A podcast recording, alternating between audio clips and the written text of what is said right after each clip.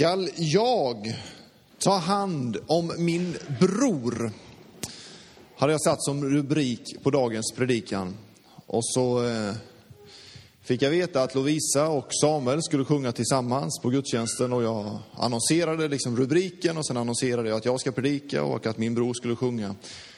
Och så, var det, så tyckte min fru när jag kom hem sen att det var ju en hemskt rolig eh, annons du hade lagt ut. Eh, och jag förstod först inte och sen så kopplade det ju liksom, ja just det, rubriken Ska jag ta hand om min bror? Så får han väl komma hit och sjunga lite då så att jag kan ta hand om honom. Det fanns inte alls med i planeringen överhuvudtaget, eh, utan det blev bara så. Ska jag ta hand om min bror? Jag ska utveckla det under förkunnelsen idag. Ska vi bara göra så att vi liksom lägger den här förkunnelsen i Herrens händer så att vi får Eh, ta del av den på ett sådant sätt som vi bör. Jesus, tack för att du är här Jesus. Tack för att du är kungas kung och herras herre Jesus. Jesus, vi ber att du skulle tala till oss den här stunden Jesus. Jag ber att vi alla skulle få sitta med ett öppet hjärta för det som du vill säga Jesus. Hjälp mig Herre att förmedla dina ord så bra jag bara kan, Herre, och hjälp mig att inte stå i vägen för det som du vill säga. Tala till oss, Herre. Jesu namn. Amen. Amen. Får jag också bara innan jag går in i predikan skicka med liksom en sista sån här. Det är ju påskvecka, veckan som kommer nu. Eh, och idag är det palmsöndagen. Och jag erkänner att jag har ju lite ignorerat det eh, i predikan. Eh, men önskan är ju ändå att palmsöndagens text när Jesus rider in, att han skulle få liksom verkligen rida in i våra liv den här veckan som ligger framför. Eh, låt det märkas i ditt liv att det är påsk, inte bara att det är långledigt.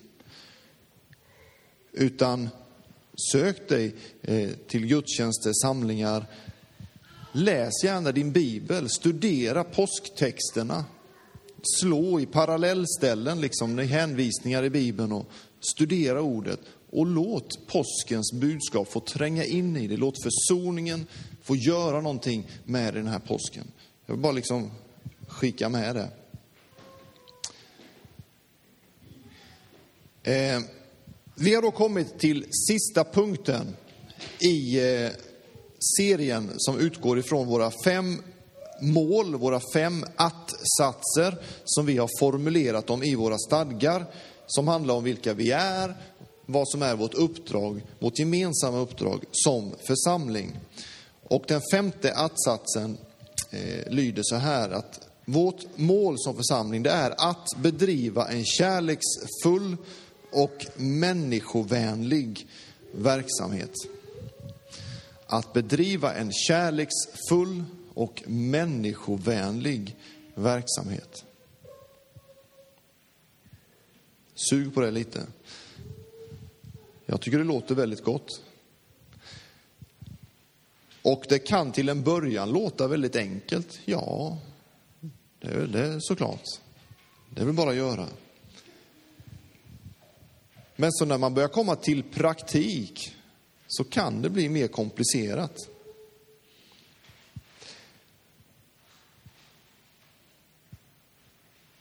Och vi ska se lite vad det bland annat kan innebära. Det är ju ett jätteämne vill jag säga. Eh, jag kände när jag förberedde, jag skulle kunna ha på i tre, fyra predikningar lätt. Eh, så jag ska försöka och begränsa mig. Eh, jag ska försöka att begränsa mig. I första Mosebok då, den, det fjärde kapitlet och från den åttonde versen, så, eh, så står det så här. Kain sa till sin bror Abel, eh, kom med ut på fälten. Där överföll han sin bror Abel och dödade honom. Herren sa till Kain, var är din bror Abel? Han svarade, det vet jag inte. Ska jag ta hand om min bror? Alltså den här texten om historiens första mord är ju otroligt kortfattad. Och eh, jag kanske kom in på det lite senare egentligen, men jag ville liksom bara retoriskt utgå från den här frågeställningen. När Gud konfronterar Kain, vad har du din bror för någonstans? Så försöker Kain lyfta ifrån sig ansvaret och säger, men det vet väl inte jag? Ska jag ta hand om min bror? Jag har väl nog med mitt eget? Jag har väl... Varför skulle det vara mitt ansvar? Och han hamnar liksom direkt i den här försvarsställningen. Och kanske är det så för dig och mig också när vi talar om en kärleksfull och människovänlig verksamhet. Så är det så lätt att vi lyfter ifrån oss ansvaret. Varför skulle det vara mitt ansvar? Det där får väl någon annan ta. Ska jag ta hand om min medmänniska? Varför då? Det var en berättelse om en som, eh, som hade ett samtal med Jesus. Och så öppnar sig den här eh, möjligheten att man kan ställa de här lite svårare frågorna. Det är ju så när man sitter och samtalar ibland. Va? Ibland så är det väder och vind, men sen plötsligt kan man halka in på, man kan ställa de här djupare funderingarna man har, man känner att nu är det läge. Så han ställer den här mycket knepiga frågan till Jesus. Du, alltså du vet det här med svält, krig och allt elände som händer i världen. Hur kan du tillåta det? Varför gör du inget åt det? Ja, vad märkligt, sa Jesus. Jag skulle precis fråga dig samma sak.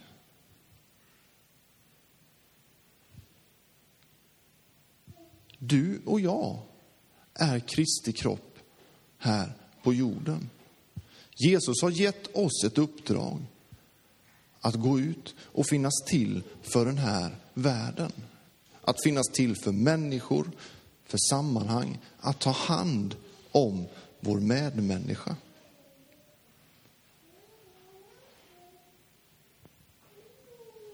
Det är ju en väldigt enkel bild på en väldigt komplicerad fråga, naturligtvis.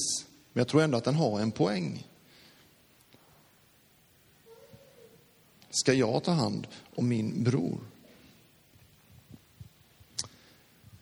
Älska varandra, säger Jesus. Vi som Kristi kropp är inte en åsiktsgemenskap. Det är inte våra gemensamma åsikter som för oss samman. Utan det är kärleken till Kristus, kärleken till Gud, kärleken till varandra. Det är det som för oss samman. Att Jesus har gett sitt liv för dig och mig, att han har vunnit seger över döden, att han har uppstått och att vi genom nåd får bli hans barn. Det är det som gör oss till Kristi kropp. Det är det som för oss samman. I en kärleksfull gemenskap så är det viktigt att förstå det. Här kan vi ibland tycka väldigt olika. Men det är inte det som gör oss till en församling. Utan det är kärleken till varandra som måste göra oss till en gemenskap, en församling. Johannes 13, vers 34 och 35. Ett nytt bud ger jag er. Att ni ska älska varandra så som jag har älskat er ska också ni älska varandra. Alla ska förstå att ni är mina lärjungar om ni visar varandra kärlek.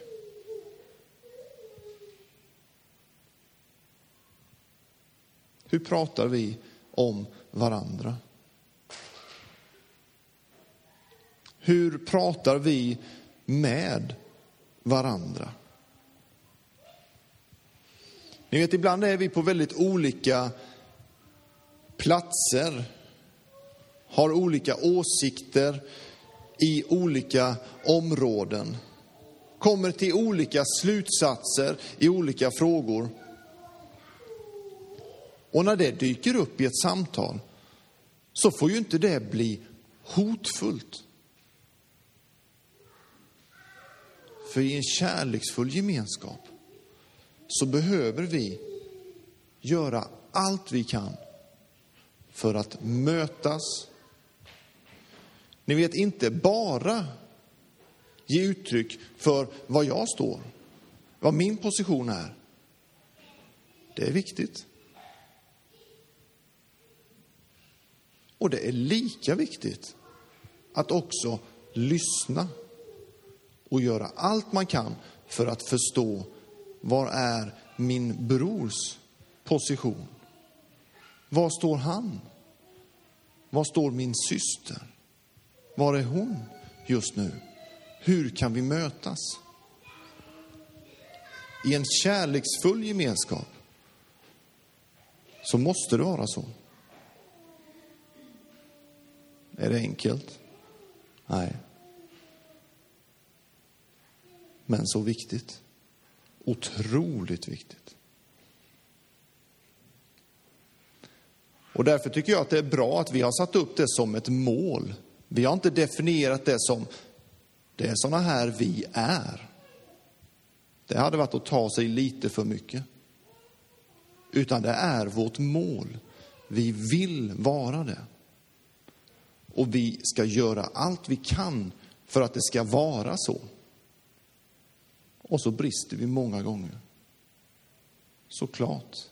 Vi är ju människor.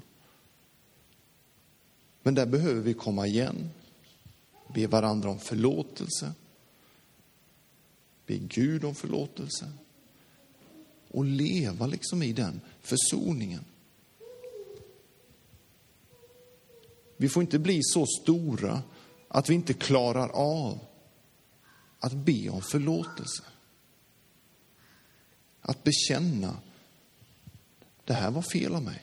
Jag gick på lite för hårt. Jag, är fortfarande inte där du är, men jag vill försöka förstå dig. Och vem är det som har rätt egentligen då? Det är ju inte det viktigaste. Det viktigaste är ju att vi kan mötas. Att vi kan mötas.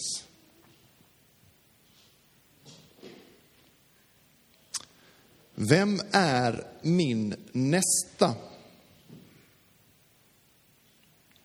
I Matteus 22, från vers 37, så får Jesus en fråga om vilket som är det viktigaste budet. Han svarade honom, du ska älska Herren din Gud med hela ditt hjärta och med hela din själ, med hela ditt förstånd. Detta är det största och första budet. Sen kom ett av samma slag. Du ska älska din nästa som dig själv. På dessa båda bud vilar hela lagen och profeterna. Och när ett liknande sammanhang uppspelar sig i Lukas så kommer också frågan till Jesus, vem är då min nästa? Jesus svarar honom med berättelsen om den barmhärtige samarien. Och vi ska inte ta den berättelsen nu, men min enkla slutsats av den berättelsen är att Jesus vill egentligen poängtera att, att alla människor som kommer i din väg är din nästa. Och i vår globaliserade tid så är det ju på något sätt de flesta människor som är min nästa. Som jag behöver faktiskt bry mig om. Som mitt liv faktiskt påverkar. Det är ju så märkligt att mina beslut här påverkar människor på andra sidan jorden. Det är ju så komplicerat nu för tiden, så när jag går till ICA och handla någonting, eller till Biltema eller till Ikea eller vad det nu är, då är det ju någon som har gjort det här. Som är ofta väldigt långt borta från där jag är som köper det. Men i vår globaliserade värld så är det min nästa som har gjort det. Har jag ett ansvar för min bror?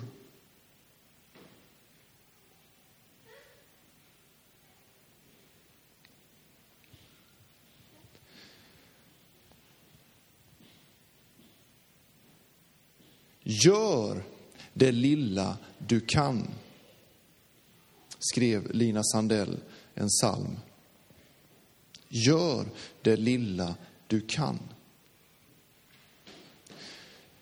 Du vet när vi börjar nämna lite behov här i världen, då är det ju ingen som räcker till, till alla behov. Jag kan ta några exempel. Tiggarna, som vi möter utanför affären. Missbrukaren, den ensamme. Globala arbetsvillkor, svält, flyktingar, psykisk ohälsa, ekonomiskt utsatta personer och så vidare. Behoven är ju, tar ju aldrig slut. Då tycker jag Lina fångar det så bra i sin sång. Gör det lilla du kan. Ingen kan göra allt, men alla kan göra något, är en annan sångfras. Ingen kan göra allt, men alla kan göra något.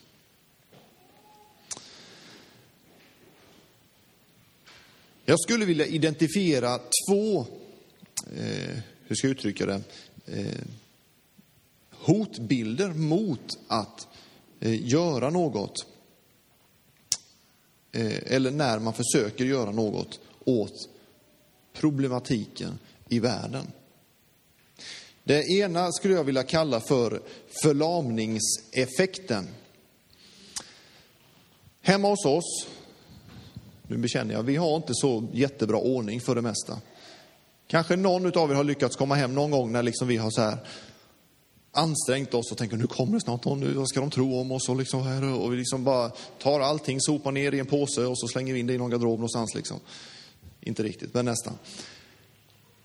Ja, men du vet, det ligger grejer överallt, på bänkarna och det liksom är leksaker och man, barnen kommer och de, plötsligt så bär de ner sina leksaker och man säger, men ni har ju ert rum att vara på. Och det liksom, man går upp och där är det ju precis fullt där också. Så går man in i pysselrummet och där är precis fullt och det är fullt med grejer överallt. Vi har ju också en väldigt förkärlek till grejer, vilket ju inte hjälper problemet. Men och så sitter man och så tittar man på det här och man liksom har ätit middag och man sitter på kökssoffan och så tänker man, men var ska jag börja? Ska jag börja där eller ska jag börja där? Men först måste jag göra det här innan jag kan göra det här. Eller ska jag... Och till slut ger man upp. Och så har kvällen gått, nej nu måste jag ju gå och lägga mig. Och så blev det ingenting. Och så är det lätt att vi gör när vi tittar på alla behov som finns. Vi vet inte var vi ska börja. Så vi bara tappar modet och känner, nej det är ingen idé. Det, det, det här går inte. Och så vänder jag bort blicken, sätter på en film eller gör något annat. Liksom. Väldigt mänskligt.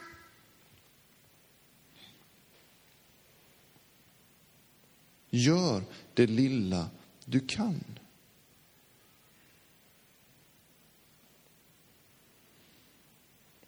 Alltså till exempel, det här med konsumtionen, det är jätteutmanande. Hur vi konsumerar.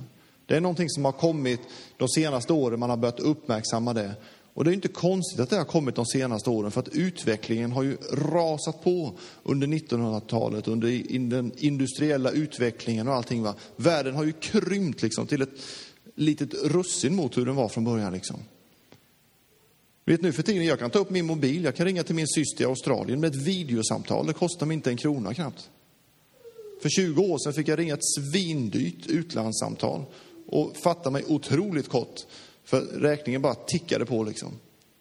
För 100 år sedan så fick jag skicka något brev som tog flera veckor eller månader innan det kom fram och innan jag sen kunde få ett svar.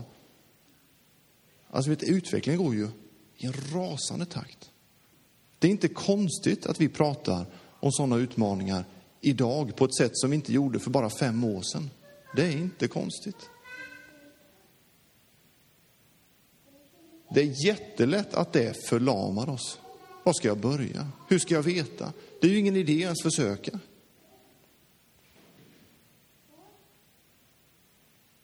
Hemma hos oss är det en jätteutmaning. Vi är verkligen inga föredömen på något sätt. Men vi bestämde oss någon gång att ja, vi börjar någonstans. Vi gör någonting.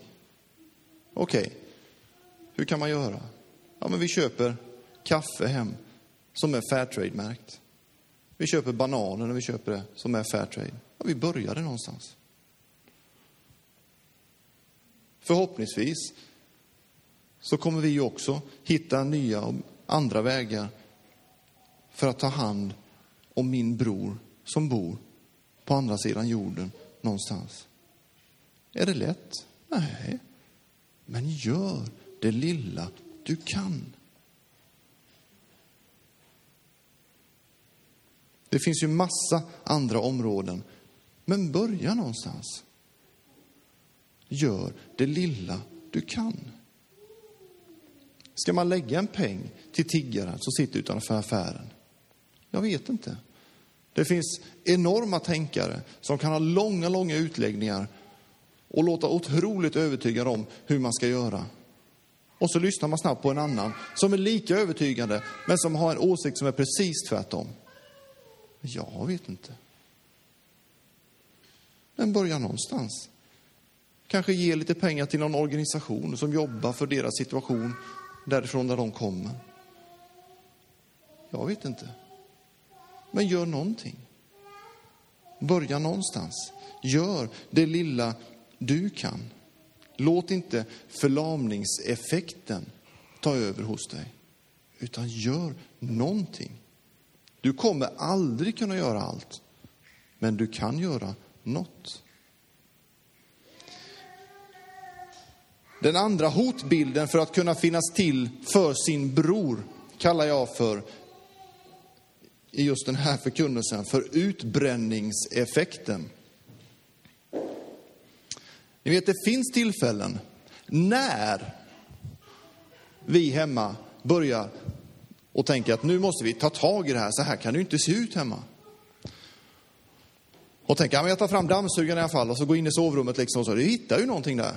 Ja, men det kan ju inte ligga här. Ja, jag lägger ner dammsugaren och så går jag iväg med det. Ska jag lägga det i en låda någonstans? Då har ju lådan gått sönder där ju. Ja, den måste jag ju fixa. Jag tar med mig lådan ner till källan, letar upp verktygen. Men där är ju precis fullt med grejer och där ligger grensaxen. Ja, just det, det var ju några grenar jag skulle klippa ute ja. För de har ju precis på väg att gå i knoppen, de då måste jag klippa dem innan dess.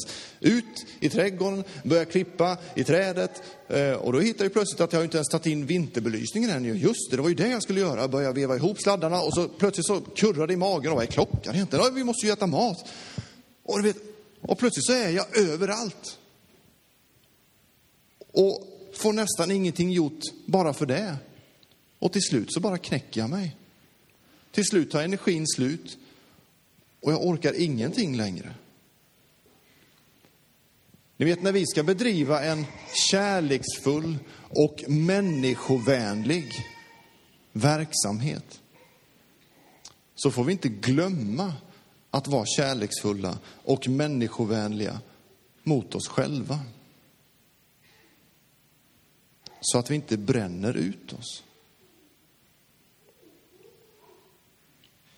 Jesus sa att du ska älska din nästa som dig själv.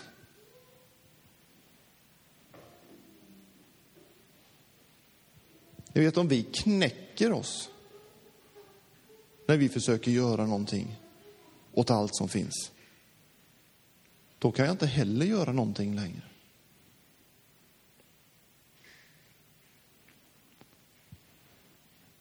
En del av er har säkert varit ute och flygit, det vet jag att många av er har varit.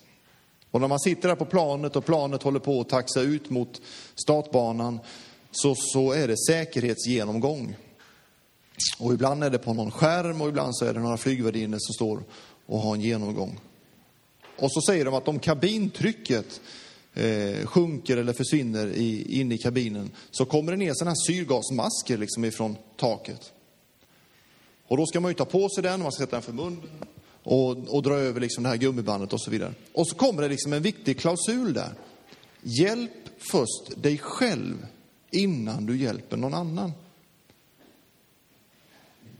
Och så visas det ofta en bild eller exempel på en mamma och ett barn. Och där liksom modersinstinkten tänker jag måste hjälpa mitt barn och så glömmer man sig själv först. Och då kanske jag på kuppen hinner tuppa av innan jag ens har hunnit få på masken på mitt barn. Och det är också en bra bild tycker jag på det. Att du behöver ha syre och luft för att kunna hjälpa andra. Gud har befallt dig att vila regelbundet. Tänk på vilodagen. Helga den. Det ligger i vårt DNA att vi behöver vila regelbundet. Jesus som hade verksamheter botade hundratals människor och hade en enorm framgång. Och ibland när behoven liksom verkligen bankade på dörren så gick han ut bakvägen, steg upp tidigt på morgonen, försvann innan människor hittade honom, drog sig undan därför att han behövde sin egen tid.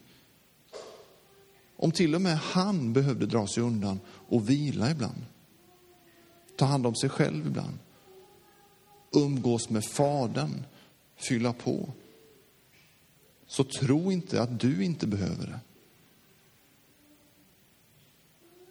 Men gör det lilla du kan. Ingen kan göra allt, men alla kan göra något. Vi ska få lyssna till en sång och sen så ska jag försöka att knyta ihop förkunnelsen. Tack så mycket.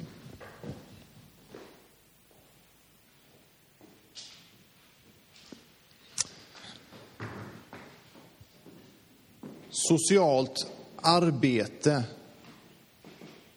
Det är ingen plusmeny vi som församling kan välja och lägga till lite grann, utan det ligger i vårt uppdrag. Att engagera oss i människor som är nära, som är långt borta.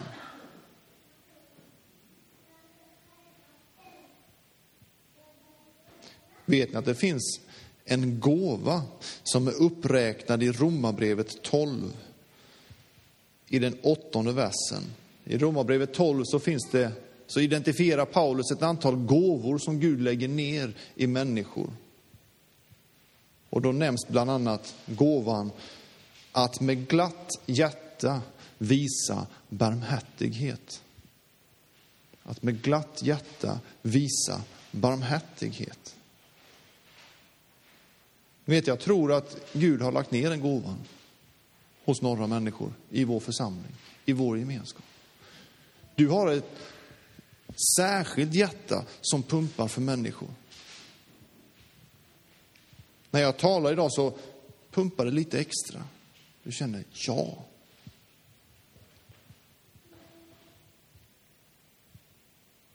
Om du känner att du har den gåvan, så verka i den frimodigt. Det kan vara massa olika områden. Det kan handla om missbrukaren, det kan handla om den ensamme. Det kan handla om den äldre. Det kan handla om den som finns på andra sidan jorden. Det var en gång som sa, det var en gång en som sa så här att evangelisation, det stavas diakoni. Tycker det var bra sagt.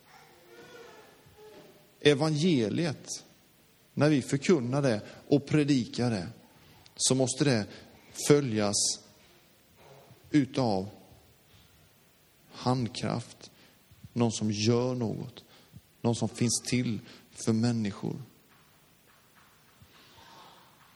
William Booth, som grundade Frälsningsarmén, han sa att först så måste de ha soap and soup och sen så kan man ge dem evangelium. Alltså först tvål och soppa, att de blir ren och får lite mat i magen.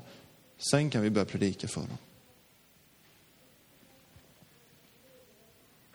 Förra veckan hade vi en härlig gudstjänst där det var några vänner här från eh, Hela Människan, LP Finnveden inifrån Värnamo.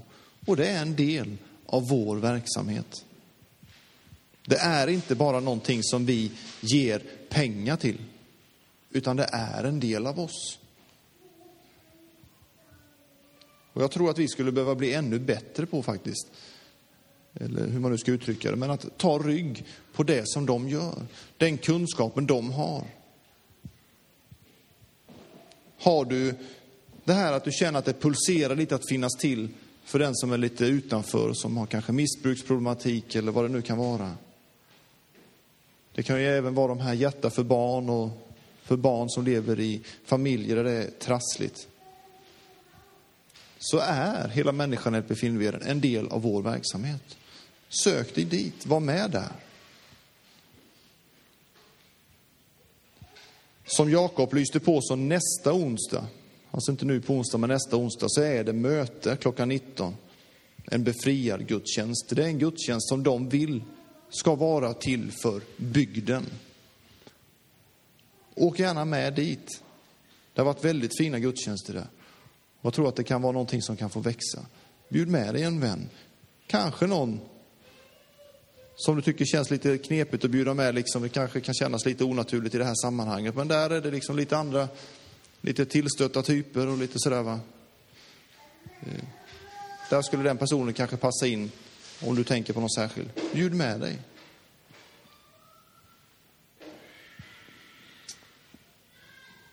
Jag var hungrig och ni gav mig att äta. Jag var törstig, ni gav mig att dricka. Jag var hemlös, ni tog hand om mig. Jag var naken, ni gav mig kläder. Jag var sjuk och ni såg till mig. Jag satt i fängelse och ni besökte mig. Då kommer de rättfärdiga att fråga, Herre, när såg vi dig hungrig och gav dig mat eller törstig och gav dig att dricka? När såg vi dig hemlös, tog hand om dig eller naken och gav dig kläder? Och när såg vi dig sjuk eller i fängelse och besökte dig? Kungen ska svara dem. Sannerligen vad ni har gjort för någon av dessa minsta som är mina bröder, det har ni gjort för mig.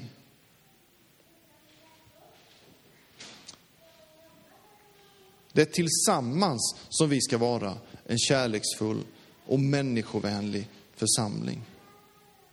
Det är tillsammans som vi strävar mot det målet. Du ska älska Herren din Gud med hela ditt hjärta, med hela din själ, med hela ditt förstånd.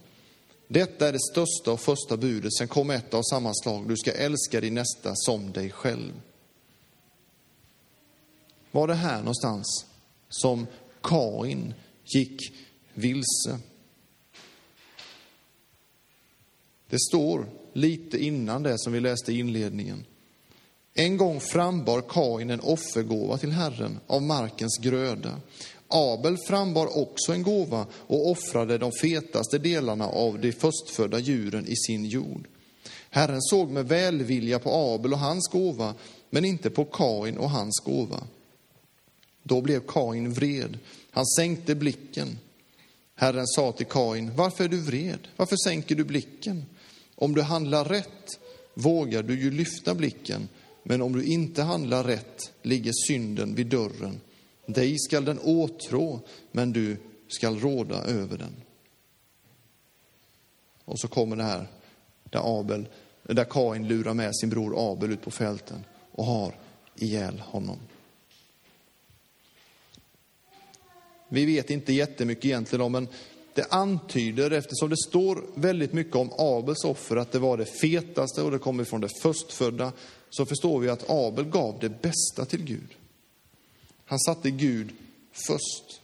Du ska älska Herren, din Gud, med hela ditt hjärta, med hela din själ, hela din kraft och så vidare. Kains offer står väldigt kortfattat och det är som att man kan läsa mellan raderna att Kain tog liksom inte det bästa åt Gud, utan han tog det bästa åt sig själv. Satte inte Gud i första rummet. Och därför blev inte heller hans gåva mottagen på samma sätt. Därför kunde inte Guds välsignelse vila över Kain på samma sätt. Och Gud sa, att nu lurar synden vid dörren. Kains blick fortsatte att sjunka. Det fördunklade blicken, han föll i synd. För att vi ska ha någon chans att fungera som församling så måste vi mötas i förkrosselsen. På vägen mot korsets centrum. Där måste vi mötas. Inte börja jämföra oss med varandra. Usch, det är som att Gud är med den där mer liksom. Och nej, det, nej, jag är för dålig. Och, liksom. Utan vi behöver alla leva i förkrosselse.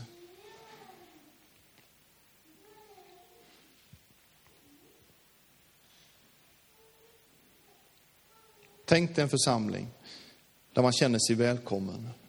En omtalat och kärleksfull gemenskap. Dit man längtar, där man vill vara med. Tänk dig en församling där Gud är sådär påtagligt närvarande med sin ande, där människor blir helade, upprättade och förvandlade.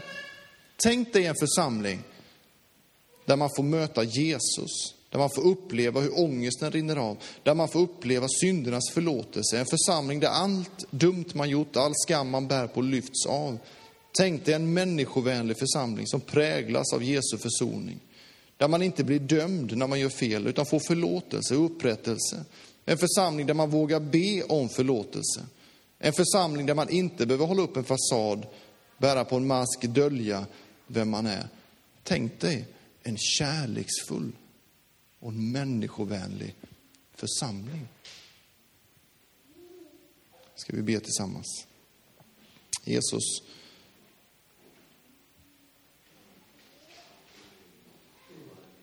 hjälp oss.